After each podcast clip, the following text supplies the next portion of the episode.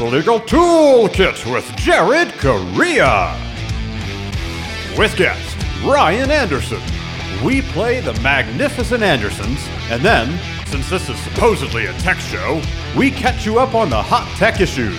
This week, Betamax versus VHS. Who will reign supreme?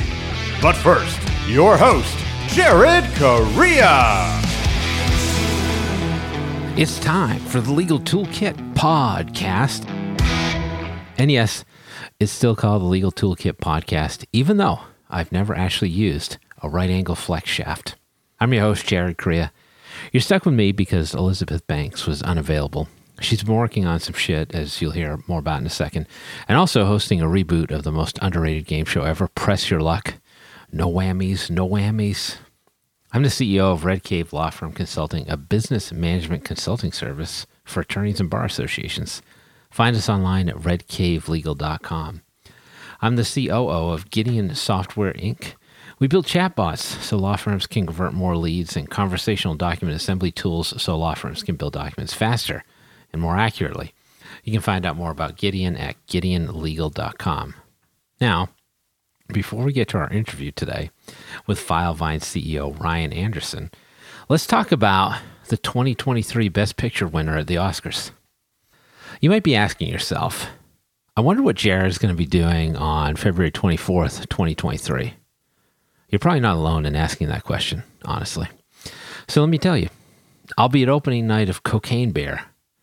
Yes, it's true. Just as I was lamenting the lack of quality R rated comedy films, but a few short weeks ago, here comes wandering into my life Cocaine Bear, which appears to be an R rated comedy horror film.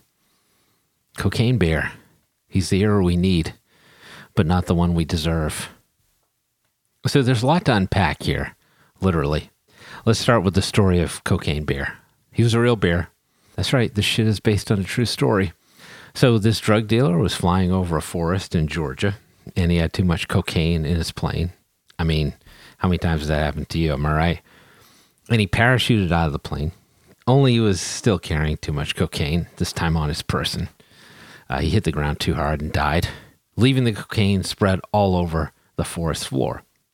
Now, here's Cocaine Bear, not yet Cocaine Bear, just chilling out in the forest back in the halcyon days of 1985 and this high grade coke just literally falls into his lap. So he tries some and he dies of a drug overdose. The authorities find that the bear is dead amongst the cocaine, like fucking Scarface, only in the woods. So it turns out Cocaine Bear did about five grams of cocaine all by himself. That's kind of a lot for a single biological entity. I'm assuming, because I've obviously never done cocaine. but that's the whole story. Nobody knows what Cocaine Bear actually did while he was tripping balls out there in the forest. Well, I guess that's not the entire story. Cocaine Bear is now stuffed, and his taxidermied hide is in Lexington, Kentucky, at something called the Kentucky for Kentucky Fun Mall. Don't know what the fuck that's about. Shitty way to go. Resigned to being stuck in a mall forever. Don't do drugs, kids. Now, naturally, Cocaine Bear, the movie, takes some poetic license with this story because the movie would be kind of boring if it was just about a bear dying alone in the woods of a cocaine overdose. So, of course, in the film, Cocaine Bear goes crazy and runs off on a cocaine fueled killing rampage. Now, at that point, I'm already in. But the movie's also directed by Elizabeth Banks, who's funny. So now I'm in further. Oh, and by the way, this is Ray Liotta's last film role. I always wondered how Henry Hill would have fared against a cocaine addled apex predator. Now I know. Fucking Ray Liotta, man. Always saving the best for last. Let's do a trailer breakdown. Movie opens with an ambulance pulling up to a cabin in the woods. Inside, the whole place has been destroyed and someone appears to be dead. Paramedic opens the closet. Oops, there's a bear waltzing out of the darkness and is coked up beyond belief. A chase ensues. Backstory authorities looking for missing cocaine, parents looking for missing kids, missing kids find cocaine. Ray Liotta, drug kingpin, shot of cocaine bear ingesting a metric shit ton of cocaine, way more than five grams. Bemused henchman, new Han Solo, and Ice Cube Jr. wonder what sort of effect housing all of that cocaine will have on Cocaine Bear? Well, I have an idea. Ray Liotta seems surprised that a bear would do cocaine, like he hasn't seen that before. Kids are found. They're hiding in the tree because bears can't climb trees. No, wait, they can. And coked up bears can climb trees like a motherfucker, apparently. Cocaine Bear is coming after this kid, but hauls ass up another tree because this guy on that tree has cocaine on his body. And Cocaine Bear is fiending for the white horse. Keri Russell, astonished by Cocaine Bear's agility. Next, Cocaine Bear is seen licking cocaine off a severed leg. Now, Cocaine Bear is chasing after an ambulance containing an injured forest ranger and the paramedics from the first scene who are obviously scared shitless. And here's Cocaine Bear leaping at a full sprint, like 15 feet in the air, into the open doors of the ambulance like a fucking sign Roy Tarpley. And scene. Well, not exactly. Cocaine Bear is next seen humping a tree, rather vigorously, and trying to get some privacy. But these two Ikers stumble upon him, and of course he's on them like a fly on shit. Maybe he thought they had some coke. Okay, I've seen enough. Take all my money. Now, I don't know how you follow that up, but here's Joshua Lennon, executive producer of Mess Squirrel, with this week's edition of the Clio Legal Trends Report Minute. Today, fewer than 30% of lawyers work exclusively from an office, and 49% say they prefer to work from home. I'm Joshua Lennon, lawyer in residence at Clio, and this is just one finding from our recent Legal Trends Report. As legal professionals embrace more flexibility in where they work, the boundaries between professional and personal life have blurred. Today's lawyers need the tools and resources that can help them stay connected to their work, no matter where they are, while also helping them disconnect when they need to. Learn how cloud technology can help lawyers balance work and life by downloading Clio's Legal Trends Report for free at clio.com forward slash trends. That's Clio spelled C L I O dot com forward slash trends.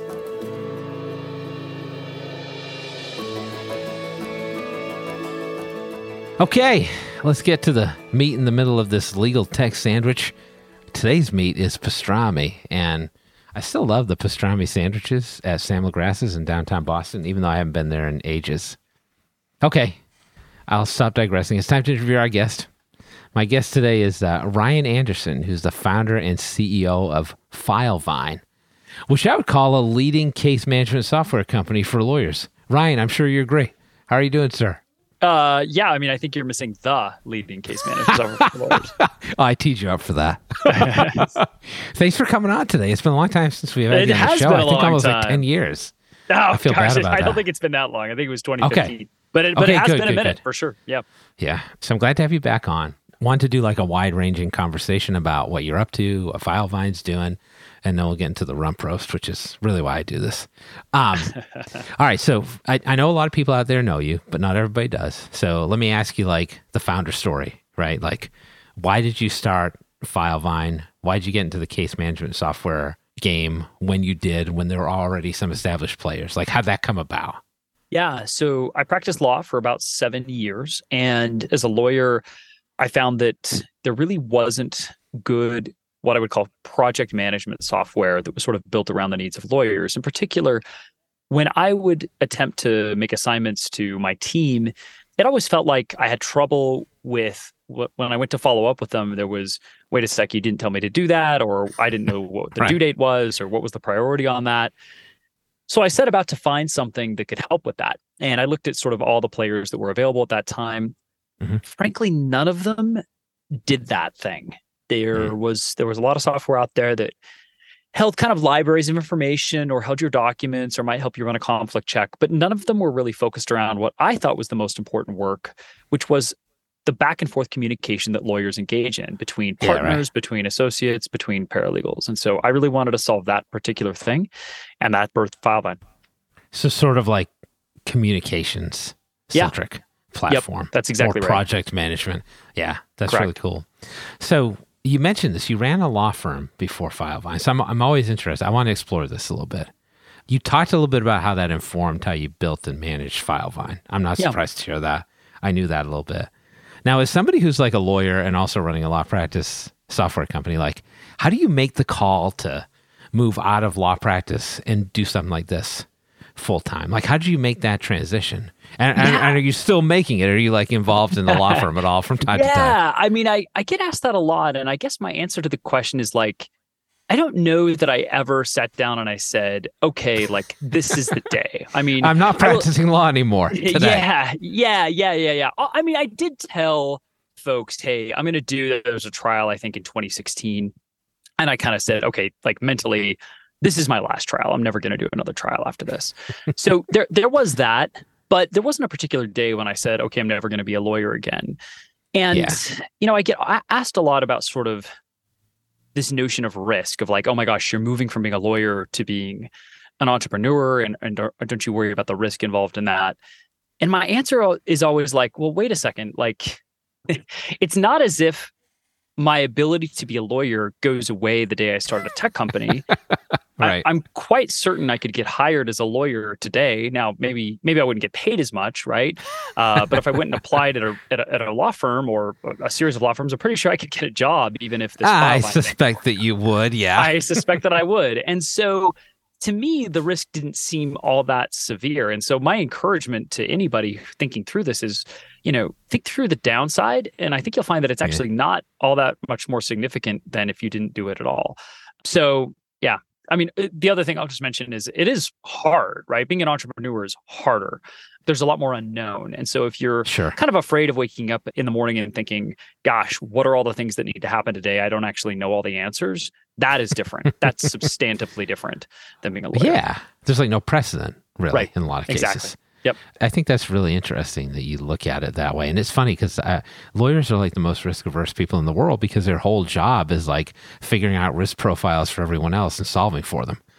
right, right. It's really hard totally. for you to look at an endeavor and be like not seeing all the negatives. That's exactly right. That's exactly right. I want to segue off of this a little bit. So, like, there are a bunch of legal tech companies out there now. The legal tech industry keeps growing like by the day, by the hour. And then some of these companies are founded by lawyers. And then I hate this term, but we're just going to use it for clarification. Some of these companies are founded by non lawyers. So, mm. somebody who's an attorney who built a legal tech company, do you view yourself as running that organization differently than if you didn't have that legal experience? I think it's really hard to found a legal tech company without being a lawyer. Now, that is mm. an unpopular opinion.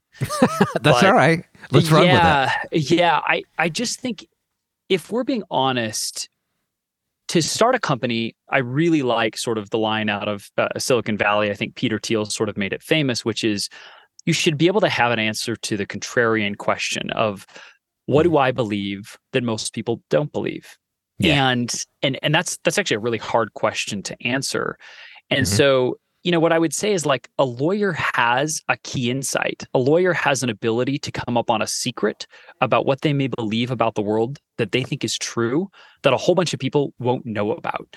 And so when I walk into a product meeting, to this day, you know, coming up on not quite eight years, but you know, seven years after we launched Filevine, I yeah. can still say, hold on, wait a second, that's actually not how this works.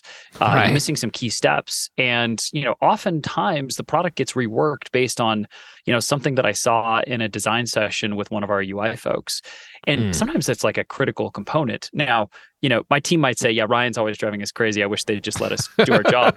and so, so maybe I'm adding no value at all. But I, you know, if I'm being honest, I think, I think that I am. And I think that sort of deep industry expertise is really hard to replicate. What I would say is we find that the best people at Filevine, not the best people, but some of our best people, obviously we have, mm-hmm. we have great people who who didn't have prior uh, legal oh, yeah. tech experience. Yeah. many, many, many people. Um, but boy, if you have law firm experience and you have an entrepreneurial mindset or some technical capabilities, basically just drop me a resume. We want to hire you because those yeah. folks tend to do so well at this company. Hmm. You look across any sort of list of kind of Filevine rock stars and you just see it populated by a bunch of people who have both legal experience and a, some tech prowess or at least sort of an entrepreneurial bent. And right. I do find that that those sort of Venn diagrams coming up on each other, where they overlap, you really do find some magical people who can progress the business in really interesting ways. You've been very kind to answer questions about yourself. Um, you're a super successful guy, but also I know you're a modest dude. So let's talk about FileVine now, the product. Phenomenal. So I think you guys have done a really nice job, and I tell people this all the time about focusing on the product and not the outside noise, and like building valuable features into the system.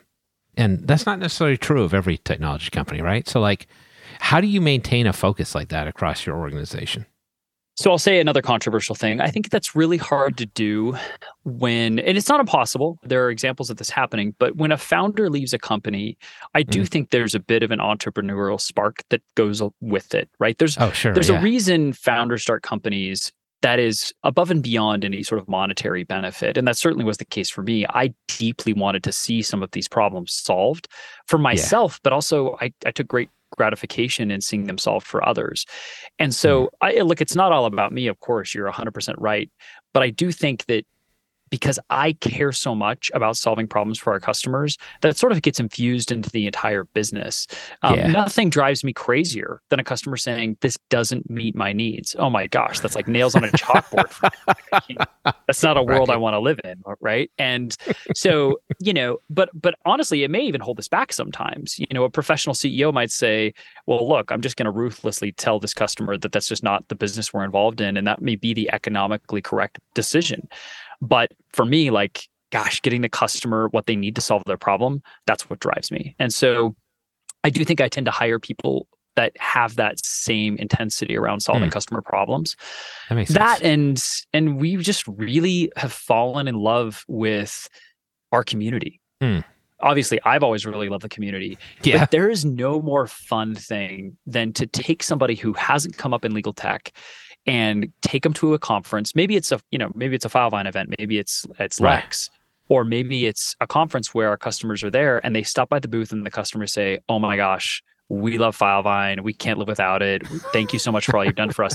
And actually having that experience as somebody who who hadn't known the customer base before, our team members they just light up and they get addicted to Mm. that feeling. So I think that's part of it too. It's just sort of a relentless obsession with Yeah. Always chasing that high. Yeah, that's right. That's exactly right. I think that's what it is. All right, so let's talk about a couple specific things you've done recently. So you acquired Lead Docket, which is a Correct. CRM, and Outlaw, kind of a contract management software. You're kind of building it Yeah, out to be CLM, more of like a document management tool as well. And that's been one way to expand your products. So like how do you because everybody's trying to build like sort of an operating system for legal where they have as many features as they can in the product. How do you make decisions about which products to target and when to pull the trigger to make an acquisition? Because that's a big deal. Yeah, it is a big deal. So, two things. I think it's good to be strategic and have a thesis on what the industry is going to look like in a few years and execute on that thesis by Yeah. way of either product development or acquisition. And it's also good to be opportunistic and Mm. when opportunities come along that look interesting, take advantage of them. And so I can tell you, Lead Docket looked a little bit more like the latter, and Outlaw looked a little bit more like the former. oh, interesting. yeah. Yeah. on Outlaw, we really had a strategic belief around what the future of documents in law is going to look like. As you know, we recently released Dot Vine. And oh man, let's let's tease that because I want I want to talk about Dot Vine, but later. All right, everybody, hang around for that. fair Go enough, ahead. fair enough. Well, I would love to talk about Dot Vine. Great, great. That very much came out of a thesis I had, and quite frankly, I need to give a lot of credit to Cain Elliott and our head of product, Michael Ah. Anderson, who happens to be Cain's my great. brother. Cain is great. Cain is Mm. great, and and and you know, there's a lot of people at Filevine who deserve so much credit and who do so much more than me. But I'll I'll just say, like the three of us really had a, a firm belief that the way that documents were going to work in legal was going to be different 10 years from now. And we had some very specific beliefs Hmm. about how that was going to happen. And we didn't see anybody doing it. And so that was what spurred the Outlaw acquisition. On the Gotcha. lead docket side, frankly, we just had a ton of customers who were coming to us saying, Hey, we need a lead docket integration. And then they stopped coming to us and saying anything because because it turns out lead docket went and built the integration and uh, Yeah. we didn't even know. Yeah. And so, so I asked some of those customers. I said, "Oh, well, you know what happened? Were you able to integrate with Lead Docket? Did you not go with it?" And they said, "Oh no, you know, Lead Docket did it, and it's great, and we love it." So that spurred an initial conversation with me and some of the Mm. founding team and uh, we were able to come together a few months after our initial conversations and boy what a great product what a great team just a special call out to eric kaufman if he's listening to Mhm. this another mission driven founder and so Yeah. are the outlaw folks too i should say but but Yeah. eric kaufman is a mission driven founder who just deeply cares about the customers and has built the product that has i don't know if i should say these kinds of things but i sort of can't help myself Go ahead. It- Go ahead. we let, look it, at it- let it fly. yeah, yeah. We look at NPS scores right across all of our products, and Lead Docket has the highest NPS score of any product in the Filevine suite, including Oh, Filevine awesome. Core, the product we built. So Huh. it's just a beloved product, and for good reason. It's amazing. Huh. That's just super interesting. I'm glad I picked two that you acquired for different reasons. That was mm-hmm, mm-hmm. helpful. All right, I only got two more questions for you. We're going to get to Dot Vine, but before we do that, one of the things I think is really interesting is like there's this crazy good sales culture out in Utah. In There particular. is. Yeah. partly because of the influence of probably like the Mormon stuff and you know knocking on everybody's doors. It's like you're located in Utah, so what's it like being in that environment? Does that help you to raise your game within your company when you see all these other companies like really executing on sales at a high level? Oh, totally. Totally. And look, salespeople are competitive. I'm a bit Yeah. competitive. And there is no doubt about it. When you see a bunch of companies around you that are successful, you want to be just as successful as they are. So it does help you raise your game from sort of a competitive, emotional standpoint. But also, like the ecosystem is just incredible. I mean, Yeah. there's just not that many places on planet Earth where every day new sales leaders are getting minted in hundreds of companies within a relatively Right. small area and Right. and those people might wind up working for us and so that's just incredibly valuable and you know hopefully we've done some of the same you know there's Yeah. been some great people who've come and gone through the Filevine sales team and gosh some of them i just think any company that hires some of these folks they're just so lucky not not because they've had the chance to work for Filevine, but Filevine had the chance to to work with them and see them grow and mature and if that meant that they needed to leave us and go work at another great company that that's mm-hmm. totally fine and gosh some of those people are just really amazing and I've, I've kept in touch with them and really look up to them Nice to be able to find high quality talent within like a couple square miles. that's right it's awesome All right. What what we've been waiting for. Dot Vine. So for folks who don't know, you guys have developed a proprietary document format, which kind of makes sense given like the conversation we just had about Outlaw. But as you probably know, there's also been some consternation about this online. There- I was I was looking at an article that uh, Bob Ambrogi wrote the other day, and one of his headers was "misguided idea." So there's that. What an asshole, right? So like, I mean, what like? Can you talk about like what Dot Vine is, and then talk about like your thesis for pushing this out? Because I, I think it's really interesting. It's an interesting play for sure. I think you're being too kind, and uh, Bob is great, but let's be clear. he he said we were, and I'm quoting, hallucinatory. So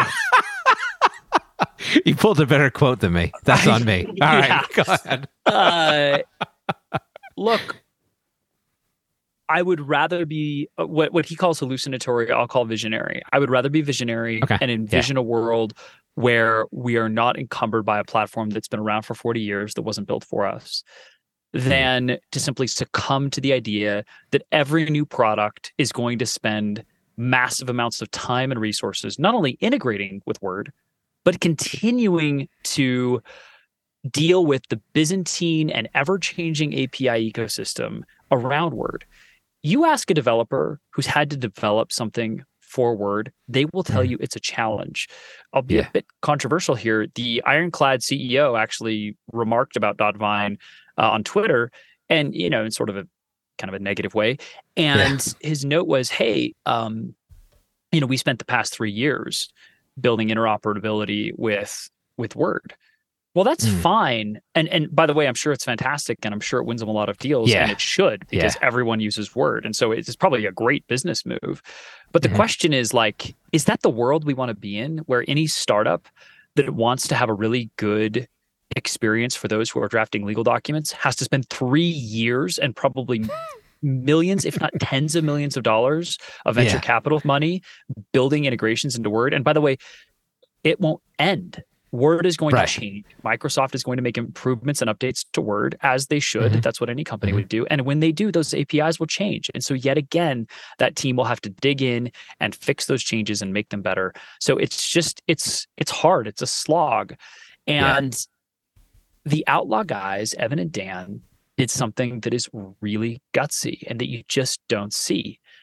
There's a crowded CLM space. Everybody's rotating around Word like it's the sun.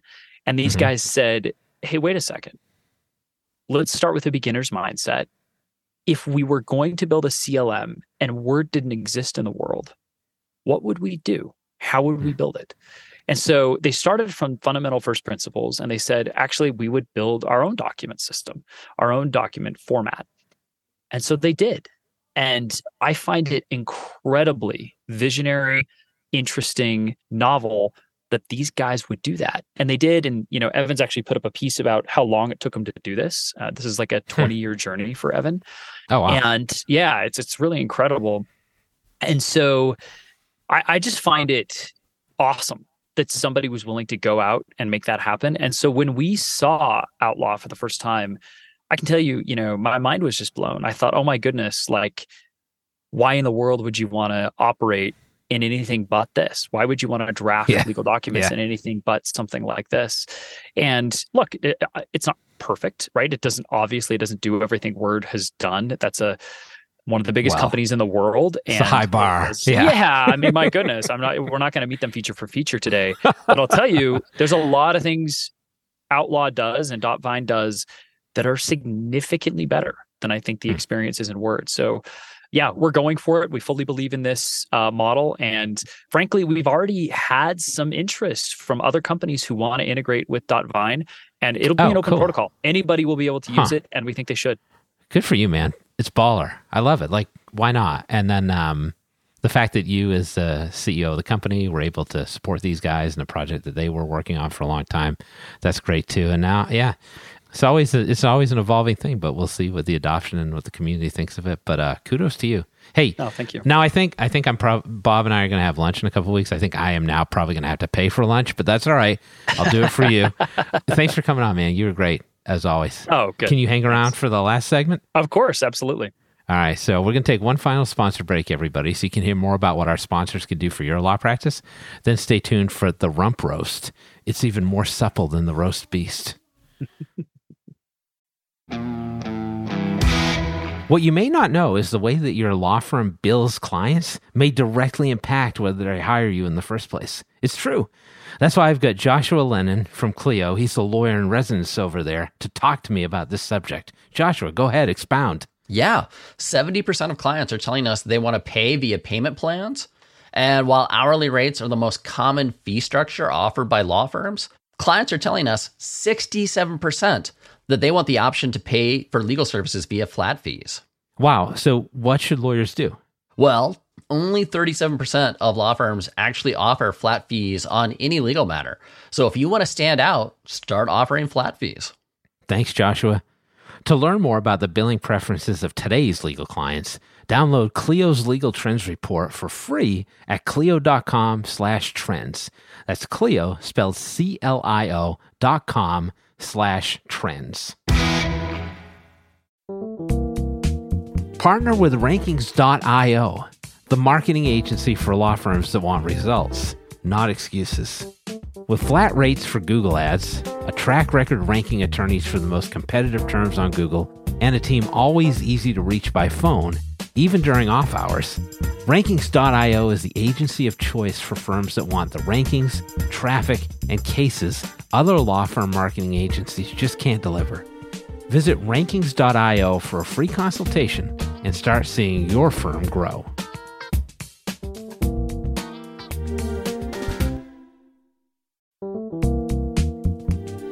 Contract automation isn't a trend, it's a strategic imperative. Though big players in the e-sign world will make you believe implementing it will cost you big bucks and more than a few headaches, it doesn't have to be that way. Docubee is an easy to onboard, full suite of products that includes e-signature, brilliant workflow capabilities, and AI contract automation at nearly half the price of those out-of-touch behemoths. The one thing Docubee doesn't automate? Their customer service. Visit get.docubee.com slash contracts to set up a call with a real live person. Docubee will be with you every step of the way. Welcome back, everybody. Here we are again at the rear end of the legal toolkit. We call it the rump roast. It's a grab bag of short form topics, all of my choosing. Why do I get to pick? Because I'm the host. Ryan, thanks for coming back. Appreciate it. Thanks for having me. We did the legal talk. Now we're going to do something entirely different. So today, we're going to play a game I'm calling The Magnificent Andersons. And for the first time ever, it's a two parter. So I don't know if you know this, but I had Eric Bermudez on the podcast on your team. Oh my goodness! yes, good for a you. Couple, a couple, uh, a couple months back. Eric's a great dude. I love. He Eric. is a great dude. He's hilarious. He's the best. And so what I found was that there were like probably 700 Eric Bermudez's online. so we went down the list of Eric Bermudez's, and I asked him to rank himself against these other people. okay.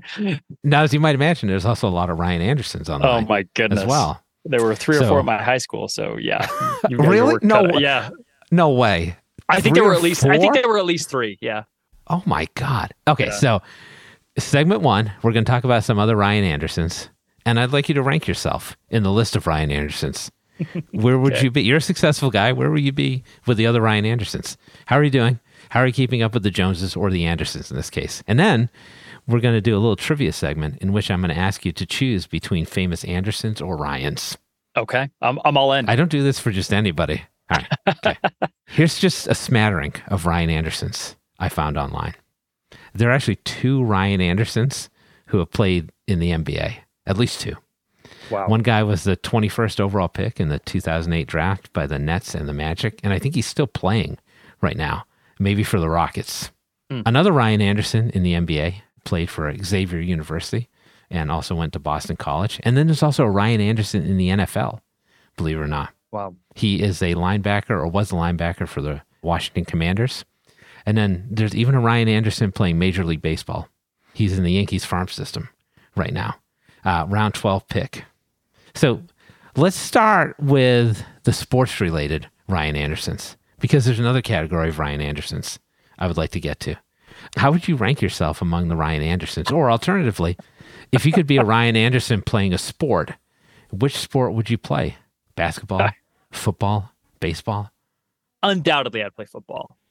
Really? Well, now, did you I- play I- or? I I played Pee Wee League football, and uh, I was the second best safety on the team. So. Um, Oh, that's yeah. pretty good. Well, two safeties starting, right? Free safety and strong safety. You're one of those. Uh, yeah, strong safety. Um, I love playing football with my two boys. We love watching football together. So football, definitely. Okay. Now, there's another option if you wanted to subsume the identity of another Ryan Anderson. There are actually a lot of Ryan Andersons who are college professors. Did you know this? I did not know this. Okay, so let me give you some more choices, and um, you can tell me which Ryan Anderson you'd purport to be. So there's a Ryan Anderson who's at Santa Clara University, who is a cultural and environmental anthropologist. Sounds pretty interesting. Works in Baja California in Mexico. There's a Ryan Anderson who works at the University of North Carolina, and he has his bachelor's in social science education and has written a couple books. He works on uh, advertising, gender, and race. And then lastly, we got a Ryan Anderson local to me at Berklee College, who's the director of housing and residential education. So if you could be one of these Ryan Andersons, would you be the anthropologist, the music school housing director, or the social science professor? Without a doubt, it would be the anthropologist. I'll trade him straight up. Same salary, whole deal, as long as I get to live in Baja, California. I'm sitting here on a very cold day in November in Sugar House, Salt Lake City, Utah, and it's I want to get the heck out of here. So I would love to be in Baja right now. I'm learning so much about you. This is delightful. There's also a Ryan Anderson who's a lawyer in Orange County, but you know that's warm also. But I think we already know your answer to that because here you are having left the law practice and started a tech company. All right, let's go to That's right. portion number two. I got some trivia for you. Now I want to see how you perform. I'm going to give you five questions. We'll grade you. So we're going to do famous Ryans, famous Andersons. First question. We'll start off with an easy one. This Ryan starred in the movie The Notebook. Do you need multiple choice or do you know this Ryan? I saw the Notebook, Hmm. but I didn't I was. I was actually trying to get you to admit that you saw The Notebook. so Oh, we're I done here. did. No, I no, just did just Okay. So ready? Ryan Gosling, Oh, Meg Gosling, Ryan. of course, Ryan Um, Gosling. All right, all right, all right, all right. We went one for one, one for one. All right, next. This Ryan threw seven no hitters in his career. Nolan Ryan. Beautiful, two for two. All right, now it's gonna now it's gonna get a little harder. This Anderson, the Anderson grouping is harder than the Ryan grouping. I don't know why I did that way. This Anderson made her London theater debut in 1938 at the Windmill Theater. I know you probably know this off the top of your head. Right. Is it Daphne Anderson, Jessica Anderson, or Pamela Anderson? I told you they get tougher. I'm going to go with Daphne. I think the name is era appropriate. So You are correct, sir. Well done. Look at you, man. You still got those lawyer skills, figuring out using the context clues. All right, I got two more. I think you might be able to sweep the category. You'd be one of the very few people who've swept trivia. Okay. This Anderson was Scully on The X Files. Ivy Anderson, Lindsay Anderson, or Gillian Anderson. Gillian. Beautiful. I met Chris Carter of the X Files a couple months Yeah? ago. Really interesting dude. My wife is a cool. huge X Files fan. She made me put this in. Okay, last question. This Anderson is Jethro Tull. Anderson Cooper, Ian Anderson, or Hugh Anderson? Hugh. Oh, we were so oh, close. Dang, I was so close. right, right at the end. And and I said it with so much confidence too. I know. I almost was like, yes, Ian Anderson. Ian Anderson is the guy behind Jethro Tull. All right, Ryan, beautiful work here. I learned that you, in another life, would want to be an anthropologist and an NFL safety, and then you crushed it in trivia. Four or five, 80%, nothing to sneeze at. Thanks so much for coming on. This was a blast.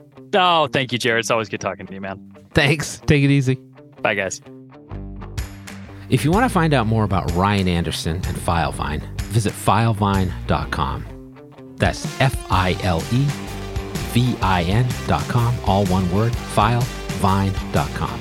Now, for those of you listening in Balls Ferry, Georgia, I've got a hell of a playlist for you because cocaine is a hell of a drug. This week, I've got songs about bears and cocaine. Don't think I have enough songs about beers and cocaine to make a full playlist? Think again. I've run out of time here, so I won't be able to address the ongoing controversy surrounding the Betamax versus VHS debate. But next week, we'll take up a discussion about Blu rays. This is Jared Correa reminding you that that's not your turkey sandwich, Rob. It's probably cocaine beers.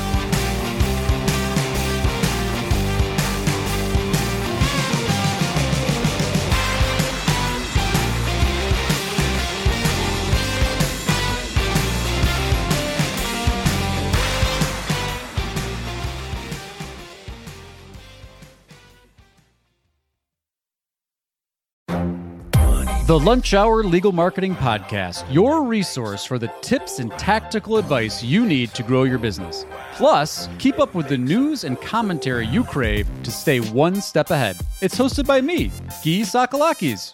and me, Conrad Saam. Every other week, we break down the issues holding back your marketing strategy and talk about the changes you need to be prepared for. Check out the Lunch Hour Legal Marketing Podcast wherever you get your podcasts or on YouTube.